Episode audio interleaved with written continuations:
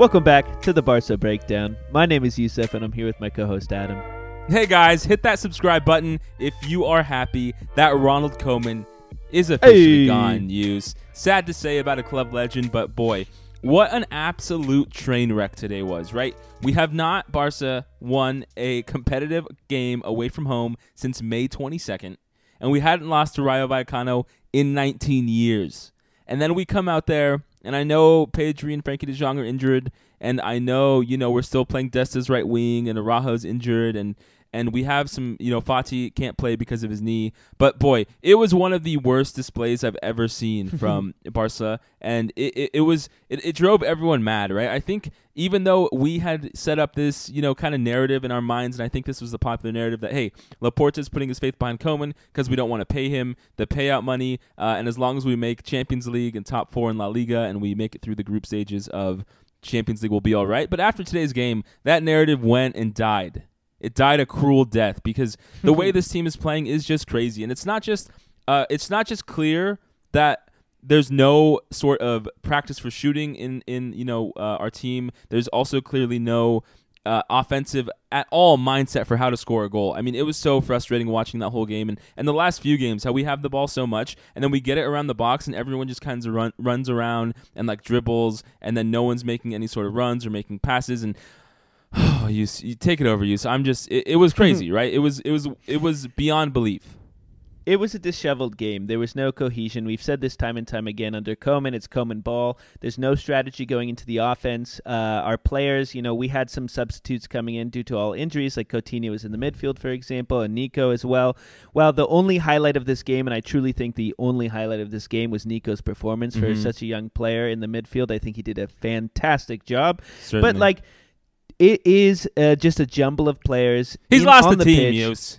He's lost the team, right? Like they're they're these players can't it like Jordi Alba, I think he's hurt. Otherwise he just doesn't Yep. care. And it just seems like some of the other players don't care. Busquets continues to just be pretty lackluster at times this season. And what you what the narrative that, that I keep thinking about, and we've talked about this so many times, is like we have so many players who when they play for their national teams are always posted on ESPN FC, Sure. Bleacher Report Definitely. football about how their Nico's a gem, how Busquets still has it, how Depay is so good, and they come to Barca and they just play like total crap.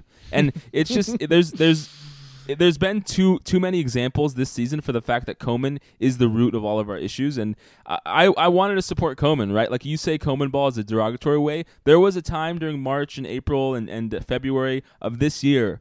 Where Koeman ball was a good thing, right? Where there was some movement, Sure. there was connecting with Messi, and there was winning late games in the Copa del Rey, where our team gave a crap and was actually fighting, right? Uh, and and you get to this point, and it just seems like he's lost the dressing room. No one cares, and I think part of his post-match comments and part of what he's been saying the last few weeks really digs into it, right? He goes, No, after their bad. goal, we played a good game, we controlled the opponent and generated many chances, but we did not score. That raises doubts. The result is not fair, but the result is there and we cannot change it. And his comments just seem to never put the blame on himself, right? And I think as we all know, when you want to actually make improvements in life, like the number one thing you have to do is take ownership of your mistakes. And whether it's these comments after this game or it's other comments where he says, I just don't have the squad, right? He said that and then we got Luuk de Jong because he wanted him. And Luuk de Jong has been one of the worst signings I've ever seen in the history of any sporting team ever, right? Sure. Uh, and so, you know, Koeman just continuously doesn't take blame. And so we have spoken so many times in the last few weeks about the one frustrating thing about Koeman is that there doesn't seem to be any sort of level of progression in this team.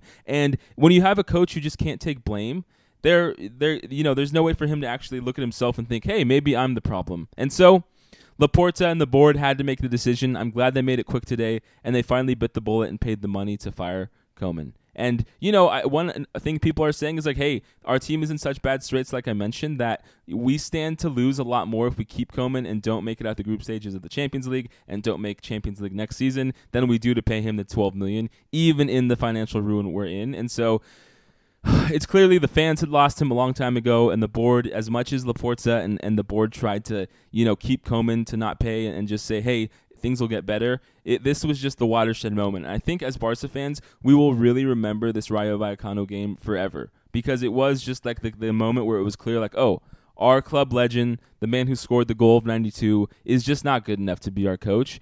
And now, Yus, we have the news that Xavi is imminent. Doesn't look like he'll be here immediately, but it looks like he will be here uh, around the Celta Vigo game on November 6th if everything goes according to plan, which, as we know as Barca fans, it doesn't. But I just went through a lot, Yus. Let me know your thoughts as we head into talking about Xavi. What What are your thoughts about Laporta finally making the move? Um, you know, is there any chance you think this was a mistake on the board's part to fire Koeman? What do you think?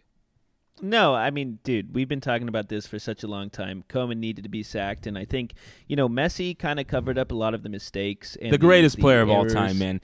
Honestly, when they Yes. look back at Messi's career, it shouldn't be you know the four Champions Leagues, the eight La Ligas in eleven years. It shouldn't be the ninety, you know what Sure. it, ninety two goals in a season. It shouldn't be the the best dribbler of all time, best scorer, best passer of all time. What really should be remembered about how Lionel Messi is so good is how he carried the stretch of like you know end of Valverde, Setien, Koeman to like compete for titles because No, exactly. without him, Yeah. it is just and that's that's what we've we've come to figure out. Like well, Barca had problems. That was hundred percent true. But with Koeman coming in last season with Messi, and you know things weren't great. What you saw the end of our run of last Mhm. year, and they weren't good. And now we come into this year, we lose Messi, and clearly Laporta is watching all of this. Even though he said, "Hey, Co- Koeman's safe. We have his back. We support him." Clearly, the twelve million dollars, even in financial ruin, was not enough to say, "Hey." Uh, we we should keep him just for financial reasons. Clearly, they weighed their decisions and said, "Look, I'll pay the 12 million." And on top of that, not winning Champions League or not even get progressing through Champions League loses the the franchise so many so much money. Whether it's ticket sales, whether it's uh, TV rights, you, you you know you name it. And then in La Liga, finishing we're ninth on the table. We're not. yeah, we, gonna- we with were like that- counting how many um, games played Uh-huh. against Rayo in hopes of trying to convince ourselves that we would actually win a game. it, it it's Sure. tough straits, right? Uh, but Yeah. here's here's let me set up this situation as we look into Xavi, right? Because. I, I know some people are going to think I am somehow negative on Xavi. Totally not negative on Xavi, and I think he will. He, he has a potential to be a really great and monumental coach in our history. It's just a question of whether now is the right time and under these circumstances, right? Because let me paint the picture. So, a club legend has just left in the summer, and now we are hiring another club legend to take over as coach of a team that has clearly in the recent past shown they have mistakes and they can't really perform well in big games, right? And I'm not talking Yus. Mm-hmm. I am not talking about losing Luis Suarez, club legend, and hiring club legend Ronald Koeman and the mistakes of, you know, Bayern 8-2 and the seasons previous. I'm talking about Xavi right now, right? And and I build that Mhm. up because we're looking at putting Xavi into the same situation we put Koeman into and I'm scared for him. I'm scared for him because of how the fans are and because of the perpetual excellence we've had for the last, you know, decade and a half. And with expectations so high, and Xavi himself, because of how legendary of a player he is for our club, coming in, the expectations are going to be high again. And we, we just talked about this argument where it's like, hey, we would lose more money by missing group stages of Champions League and the, the Champions League next year Then the 12 million spent on Koeman's uh, termination clause. But there's no guarantee Xavi will make any of those, right? Like it, it's it's really a big gamble we're putting, and I feel like we're putting one of our biggest future chips, right? I think of uh, Xavi as this like hundred million dollar chip that we can place at some point in the future, and placing him now, I'm just worried we're doing the same thing we did to Koeman. I mean, we are definitely we're putting him in the same exact situation. Although the only difference is he doesn't get Messi to play with. Um, but you know, look, we have the talent on the pitch. I just don't think Koeman was the man to to, to direct and orchestrate our victories on the pitch. And the real, real tragedy of Koeman's uh, reign on Barcelona is that he didn't improve the team. And I think Mhm. the only difference here is I think Xavi will be able to do that because I he has maybe more of a modern take on the team, and he's been you know he's been uh, Well- managing Al Sadd and doing a good job. You're right. One big thing, right, is that like Everton fans told us that Koeman was a poo poo manager, right? They told us he was really bad. And, you know, there was that track record of Koeman not being a great coach that could have made this a lot more um, predictable than it ended up being. And Sure. the only other thing I would say is different about Xavi is that he comes into a group with a lot more young talent, one, and two, with a team that's already gotten rid of Messi. So there's no more of this fruit hanging over Xavi of like Messi's career and what his coaching will have ramifications. It's something we've mentioned a lot. But, you know, we, we all are now all chips in on a rebuild. And so I feel like there's only the, other the way up, right? Whereas when Koeman Yeah. came in, there was clearly like Sure. expectations. For Xavi, he's coming into a team that's already out of the La Liga title race, that's already Sure. has its back up against the one in the Champions League. And so I do hope he has only the way up. And then as well, he has Nico, he has Gavi, he has Pedri, he has you know, Fati back from injury. He has Araujo, Mingueza, right? There are some players in the last two Sure. years under Koeman, it must be added, last year and a half, that that are more developed now and that he can take and, and help mold. What were you going to say, Yus? But the yeah, the other thing is that Messi or Koeman came into it with Messi, right? He he probably strategized his whole plan around Messi. Then he lost Messi, and then I feel like he just didn't know what to do.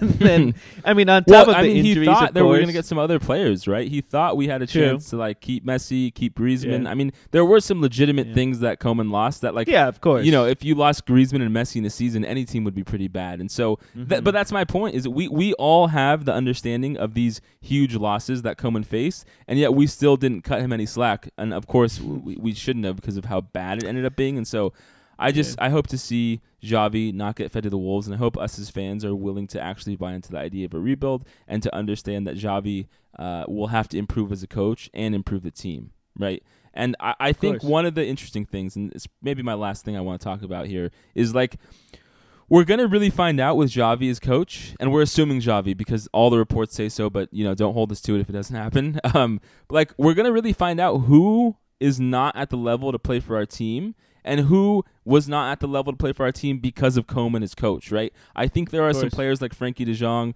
who you know is at the right level. He just has not been coached well. I think there are some players like Roberto and Piqué and Busquets that we're gonna have to see, right? Rashad Rahman will put up here had a tweet saying, "Hey, is Xavi gonna have the balls to bench Piqué, Busquets, and Roberto, players he know knows well, respects, and has won titles with, in favor of a team that wins?" And so, what do you think? Do you think you know Xavi will have the um the authority and the feeling to, to bench those old guard Barca players? And then two, who are the players you think will will all of a sudden see, "Hey, that player's not that bad. They were just coached poorly by Koeman." Sure. Uh, I don't think he's going to be totally liberated to bench uh, Piqué and Sergio Roberto. Or excuse me, and Busquets. Sergio Mhm. Roberto, he, I think he won't have a problem with, and there are reports that he may not even resign. But um, the reason being is because we're still in a difficult situation. We still have a lot of injuries. Pedri's out. Uh, we do have people like Puig on the bench, um, but I just don't think he has that. Um, He doesn't have the players to, to really make yeah, the big, big players. moves yet. Yeah, so and then on top of that, you know, Araujo's hurt. Lenglet hasn't had a lot of playtime. Umtiti hasn't had a lot of a lot of playtime. But the one thing I will say is the players that I think will improve are obviously the play- players that have the work ethic, like Frenkie De Jong, like Pedri, who's already done a great job. But obviously, there's always room for uh, Mhm. getting better. Fati, um, you know, you name it, Dest. But what I was going to say was that these players are in a situation that they, you know, from certain reports, they said that their uh, training wasn't super intense, and I think Aguero has Mhm. said the same thing. Everyone's And so been I saying think- that. Yeah. So I think if that situation somehow gets changed and Xavi comes in and really like pushes these players to what they're capable of, things will change. But that is totally speculation. That's totally something we have to see. Um, but I just don't think he will be able to really bench those in the situation that those uh, Busquets and Piqué in a situation that we're currently standing in. Hmm. Okay. Well, hey, thank you guys for listening. As you can see, I'm in my hotel room on a work trip in Las Vegas, actually. So just wanted to say, please hit that subscribe button if you're happy that we made the change from Koeman out. And then, you know, Woo! let us know in the comments what your thoughts are about all these big news because we're going to be back this weekend covering the next game, right, Yus? Yes, sir. Thank you guys. See you Bye-bye. guys.